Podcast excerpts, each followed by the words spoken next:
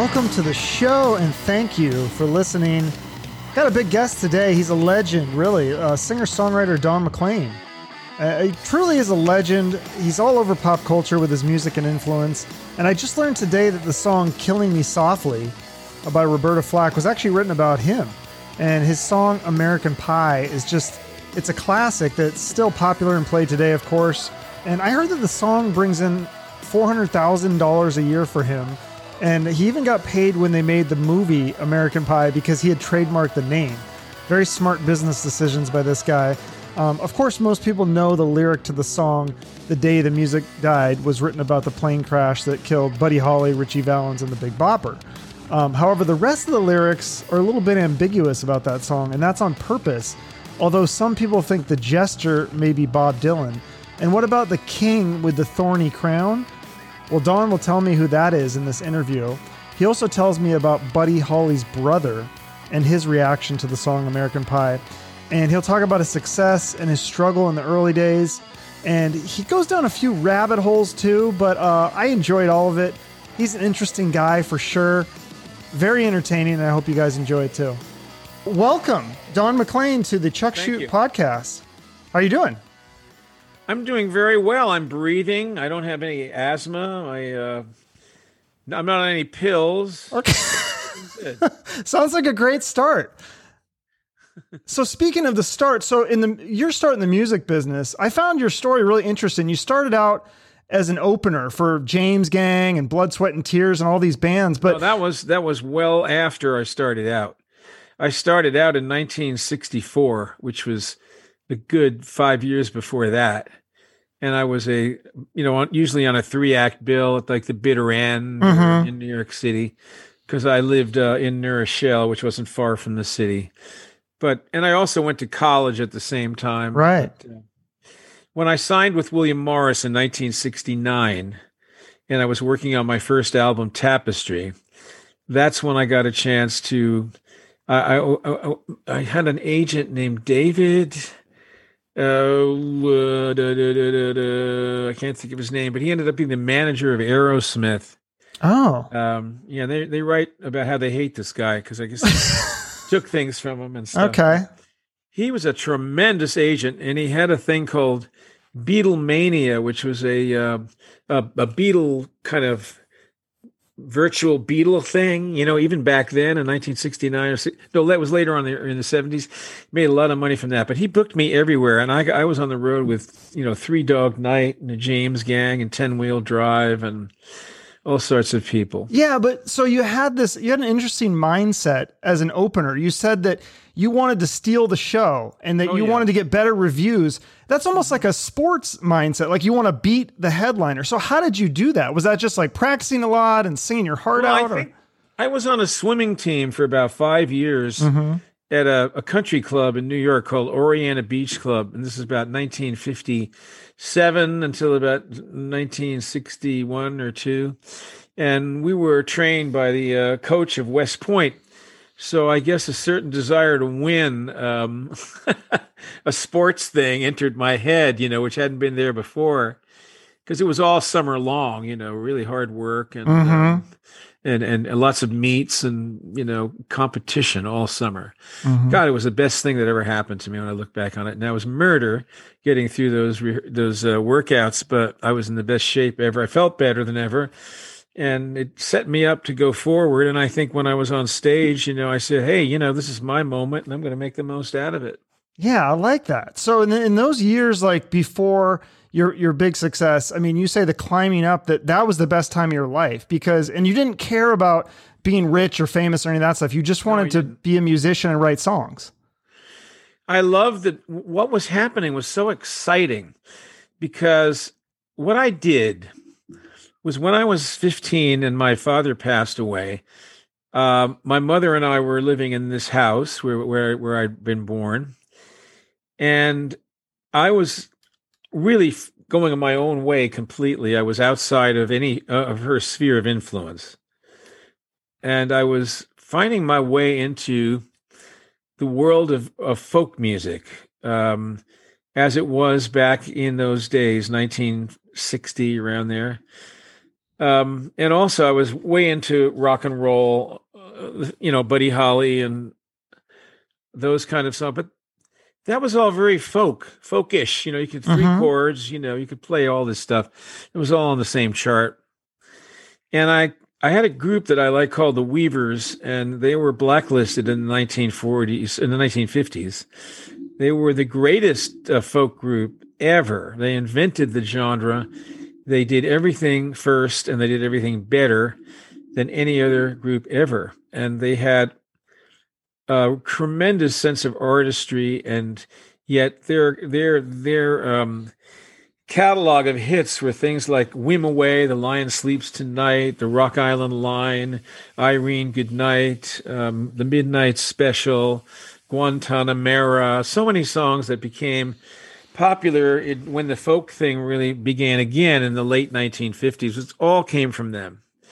So I was, and they were blacklisted. So I was fascinated with their political problems. And I remember once um, sending away to Washington for all these um, transcripts from the House on Un-American Activities Committee. And my mother, you know, was, you know, I was like 16. I said, Donnie, what is this? You know, it came from the government, you know, and she was immediately terrified because a box like that, Oh right? my gosh. from the House on Un-American Activities, right? And I said, "Oh, they're just transcripts. I want to read. You know, I want to find out And uh, what kind of." yeah, and didn't you reach out? I thought this is crazy. You reached out to Fred Hellerman, the guitarist from I the. Weird, and that's not So like an easy but- thing to see, do back I knew then. all this stuff. I knew all this stuff about them before I ever did that. Yeah. okay? I was getting into this fascinating story of this amazing group. So I one day I said, "I'm going to call him up." I, I just came in my head. I said, "I'm just going to do it." You know, he lives in Manhattan, and I'm going to call him. So I did. He was, and he became a lifelong friend of mine. And then I, I did. I decided I was going to talk to Eric Darling, and he was the replacement in the group. And he said one day, "Well, why don't you come into New York and we can?" I was like 16. We can play guitars.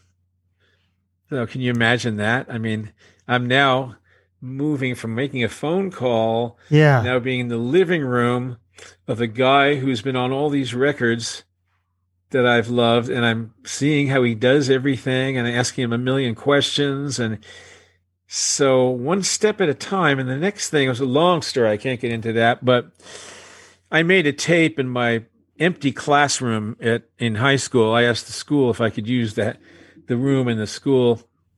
In those days, they didn't worry about lawyers. Yeah, sure, come on in. The custodian will let you in. So I brought my tape recorder and um, put my best stuff on there. I had about 10 songs on there. And they were all folk type things that I was singing, a lot of guitar playing, banjo stuff. And uh, it found its way um, to Harold Leventhal, which by a long circuitous route, which I won't bother to tell you how crazy that was. But um, I got a call one day in 1964 that he wanted to manage me. They thought I was good enough to actually have a manager. Yeah, so that's I great. Come, I come down and meet Harold Leventhal, and there in the in the in the office is uh, Alan Arkin. yeah, the And actor. Alan Arkin. And Alan Arkin had been in the Tarriers, you know, in the 1950s. He was a folk singer. He also did a children's series called The Babysitters uh, Records. And he was just starting his career. So he took me to lunch. And we sat around and talked about this and that. And it was almost like this incredible, I had penetrated this membrane, all right? mm-hmm. and now I was inside, you know, like a pregnancy of some sort happened. Yeah, it's like You you know? you broke through. So tell me about because you said that you had enormous fear. You used to have fear of Oh, I leaving home and fear of going on a plane, stage yeah. fright, and so how did Oh, you yeah. push through that? I just said, "Fuck it, I'm going to do it," you know, and God damn it, do it. You, you know, I, I did so disgusted with myself. I said, "Get on the house, get on the plane, go to the, you know," and I was alone all the time, and I was, you know, out there, but So like self talk, like you're talking yourself, and and yeah, I would just kick myself in the ass and saying, you know, don't ever lay down, don't ever quit, just do it, you know. And um, the thing about it was that I had a mission, though, that I could see, that I could see it, and it was developing very, very slowly, and that was more interesting than working at some bank. Well, right, but you did get a degree in finance. So explain Yeah, that one to me because I know you said that helped you re- reading contracts, but what prompted the finance degree as opposed to like an arts degree or theater or music or even Well- English? I didn't want any of that. And I, I couldn't take a liberal arts degree because I couldn't learn French or Spanish. I only am interested in the English language. Okay. I didn't want to clutter my brain up with a lot of other languages. I love Latin. I took Latin. I learned a lot about English from Latin, but English is all I care about. And so I thought, well, I'll do the business thing. It can't hurt. You know, it's probably going to be pretty easy and I'll be able to get a degree and spend some of this time because nothing was happening, you know, in any way that would be worth devoting several years of my life to. hmm You know, it wasn't like I was becoming a big star or anything. I was home a lot and working very infrequently. And I knew kids like that, you know, who didn't do much, lived in their house. In fact, there are people in New Rochelle right now I grew up with whose parents left them their big house and a big trust fund, and they're still inside there and they're my age. Mm-hmm. They never left to go anyplace. Yeah. So, I mean, I think that, and also you probably learn more from people that you worked with than in school. Like, I, I know we talked about Fred Hellerman, but another person, Pete Seeger, was your friend and mentor, and he taught you a lot of great stuff. One of the things which I thought was interesting is um, everything matters, even the big or small, whether you're doing the That's Tonight. Show or the Chuck Shoot podcast, That's you never know where something could lead. You always keep developing yourself. You always want to have new ideas. You always want to be rethinking things that you thought were one way because maybe they're not. You know, you always want to keep an open and a flexible mind toward everything. Um, I don't think, I, I think that Pete Seeger, who was a communist really, and I'm saying this now, I don't think he would ever say this because he wouldn't want to alienate his following and the people who are politically correct today would be naturally his um, you know stepchildren but i don't think he would like political correctness I- he, because he liked to talk to anybody about anything Yeah. and and he would form an argument and if he couldn't come up with an argument then he'd give you points and say well you know maybe you're right about that you Hmm. know So he liked having an open mind. yeah, when you have to, and this is the problem now. We're we're in a, a dark age now where political correctness has morphed over into um, um, assassination by uh, accusation. In other words, for that assassination by accusation to exist, you have to have a closed mind. Because otherwise, you'd be saying, well, where's the evidence? Or what are you talking about? Or do you have Mhm. anybody that saw this or whatever? But that's not the way it is. Someone, especially, says something, and all of a sudden you're you're tagged. Someone said Mhm. something bad about you, and that is the sign of a medieval dark age. Witches burned at the stake. You know, the 1950s witch hunt. This is what they called it when they, you know, took down the names of anybody who cared about reaching out to other countries. I mean, that was the sin Huh. that the Weavers, you know, made. They they wrote songs from foreign lands. Can you imagine that? Yeah. So it's a, it's you know, but everything's evolving, you know. So anyway, Do you think this stuff Uh, is cyclical though? Like this is kind of just the sign of the times, and that you know we're kind of in a political time, kind of like the '60s, and maybe it'll it'll change. I don't think you should make the mistake of looking back at any decade and trying to connect it to what's going on now. And I'll tell you why we do that because, or at least one reason why I think it's not hard for folks to see American Pie with the Home Free, the a cappella group. They've done this song again, Yeah, it's great. full song, and it's number one in on the country video charts for five weeks in a row right now. The the Home Free version. yeah, congratulations on that. version. That's really great. Yeah, but but you don't really think much about it because American Pie is always with us. As all my songs are always with us. All the Beatles songs are always with us. Dylan's best songs, all these songs from the 50s, everything, Sinatra, it's always, always with us. But think about, and that's because of the way entertainment is and the way um, we are constantly entertained all the time now. We're almost in a terminal entertainment syndrome of some sort, It'd be entertaining ourselves to death. Um, But if you look back and you took a song, like say from 1900, let's say from 1910, all right, 1910, right around the time the Titanic sunk in 1912, 1910, and you now have a song that's a number one on the country charts since 1960. Right. 50 years later. Yeah, but if you think about those 50 years, it's very different. That becomes completely improbable and totally impossible. And the only reason this 50 years makes it possible is that we have mentally um, become accustomed to falsely thinking that we can reach back and compare things to other things. They're looking back now, you know, when they're saying about the depression, you know, we would have a depression in our country because of all this money that they're printing. You know, they've printed um, four or five times the national debt in the last year to try by a little time to get out ahead of this virus to make a vaccine. Now that's an that's an immense thing. That's but and they talk about some sort of a you know a blowback eventually runaway inflation uh, a big bust and then a terrible depression but it's nothing like uh, we were a rural in the in the 1930s we were only about 50 40 million people in the 1930s our our beautiful environment was pristine. Every animal on the planet was thriving. Uh, you know, we weren't using chemicals on our fertilizers and destroying the ocean with nitrogen. Uh, we were just using, you know, cow shit or whatever they use, you know, to yeah. the, to make things grow in the farms and so on. A much, much, much, much different situation. We're in a much worse situation now because we've plundered the earth with sixty percent of the um, animals are missing, according to the Wall Street Journal, and they don't believe in any of that stuff. So when they say it's true, you know it is. Mm-hmm.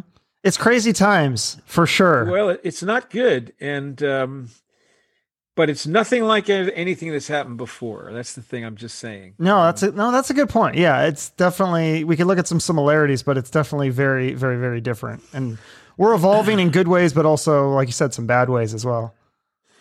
Well, I don't know what the good ways are, other than the fact that we have hair dryers and direct TV, you know, and the internet. I think, and that we have everything we want. We seem to, and lots of things in the grocery store. We're not starving. Yeah, we're we're very well taken care of in this country. But I don't. I think we're. Geez, I hate to say this. I don't know if this is good for your show, but you can edit it out. um, you know, we're dead last um, in school our colleges have gone way down. They were not what they were in the 1950s. Um, in athletics, we we do all right, but you know, I mean, we had the greatest athletes, and now we got to send a dream team of professionals over in the in in in, in the Olympics to beat people. What's that all about? you know, what's that all about? Yeah, you know. Yeah. Well, I mean, for your role as a musician, I mean, you're supposed to be bringing joy and and happiness to the world, right? So yes, that's that's right. You you made a lot of great music. Now I'm telling you all this miserable stuff. no, but so let's go back. So your Tapestry album, that was a really interesting story too because you feel like you almost died making that record. You got so oh, frustrated that tell me explain this to me. You took the tapes from that record and you threw them out the window into the snow. So how I did, did you figuratively and literally pick up the pieces from that? Well, every uh, there were thirty or more record companies. The number has grown to like seventy, but that's not really true. There weren't that many record companies. There were, but every one of them turned me down. I don't care if yeah. it's Vanguard Records or Columbia Records. They said no, mostly because I wouldn't part with my publishing to my songs.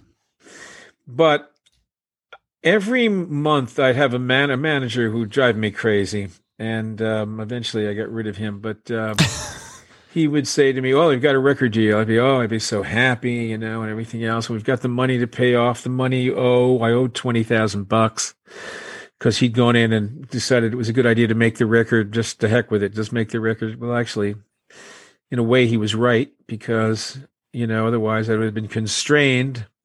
So I made the record I would have made that way, and everything was goal. And then, well, I'm sorry, they they decided they don't want to do it. Ah, down again. Oh. So what am I going to do? So over and over, up, down, up, down, up, down. This went on for.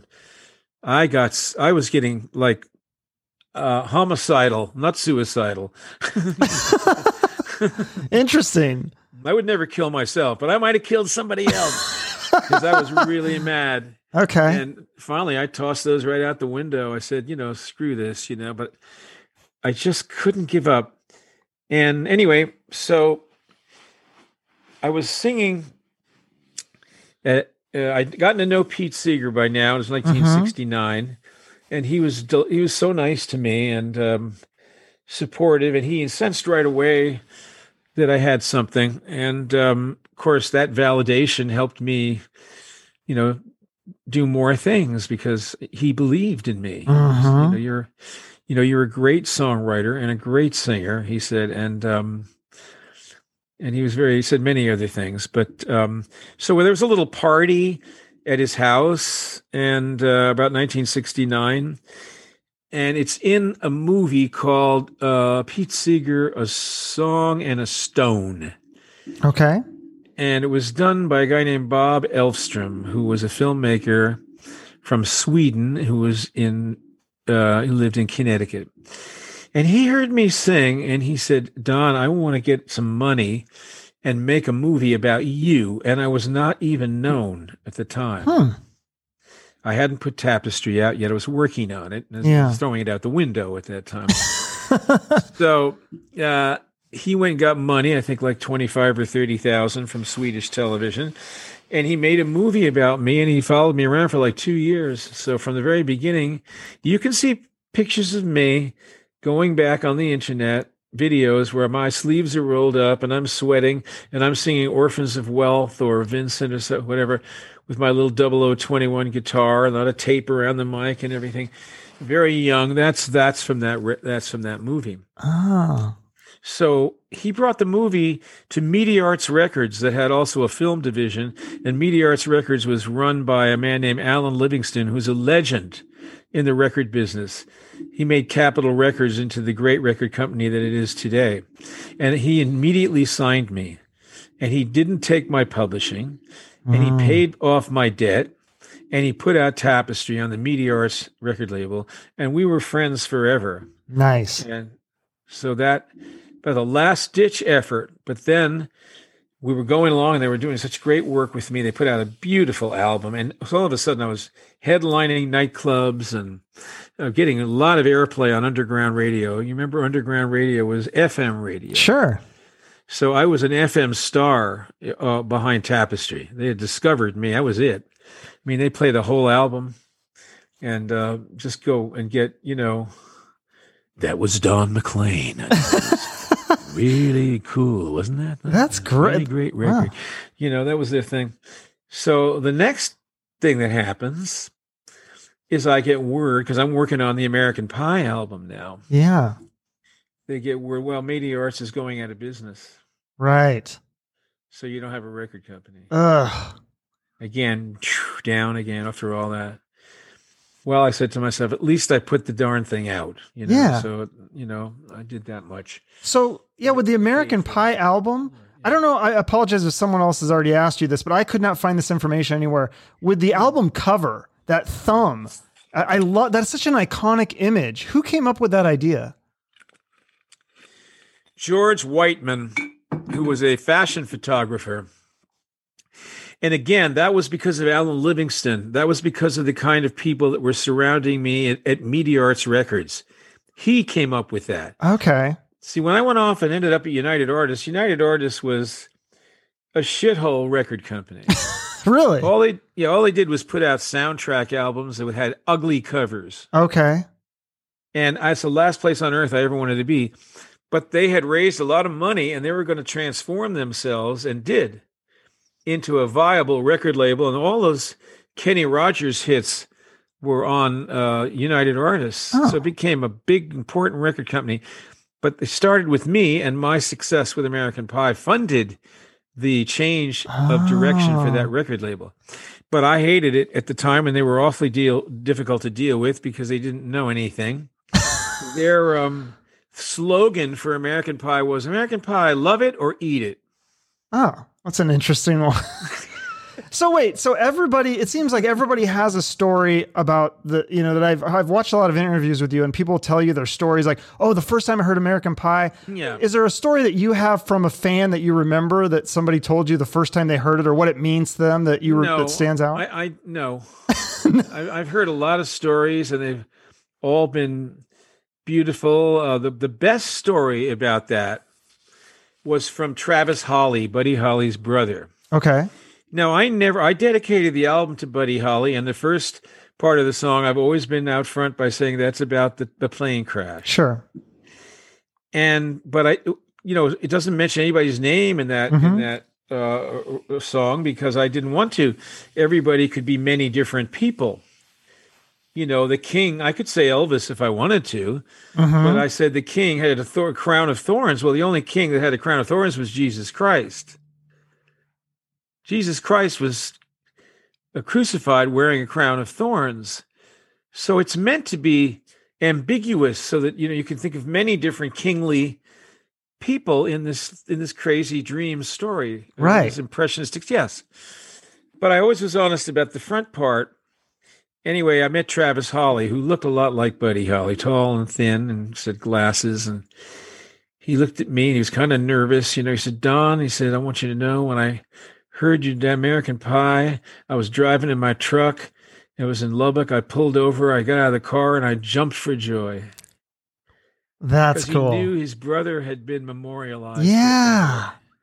And that's exactly the, the effect the song had. So to this day, February 3rd is called the day the music died. You know, because it it it it led to the release of the book, the Buddy Holly story. The Buddy Holly story led to the movie, and the movie, of course, the Broadway musical, and then the ascent of Buddy into this. But American Pie caused that to happen. That's really cool. See, that's what I'm talking about. Po- your positive influence on the world. That's amazing. Well, I didn't know what I was doing, but I guess I did something.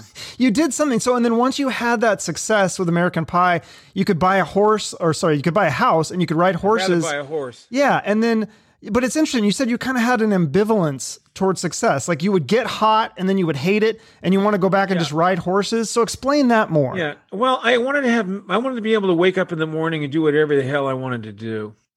I like that. I didn't want people telling me what to do.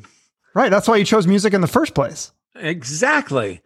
And that was the best part of it when I was planning my own life and I was a nobody. I was having a blast because I was meeting these great artists and somebody would tell me, Oh, you're so talented. I mean, I met so many people.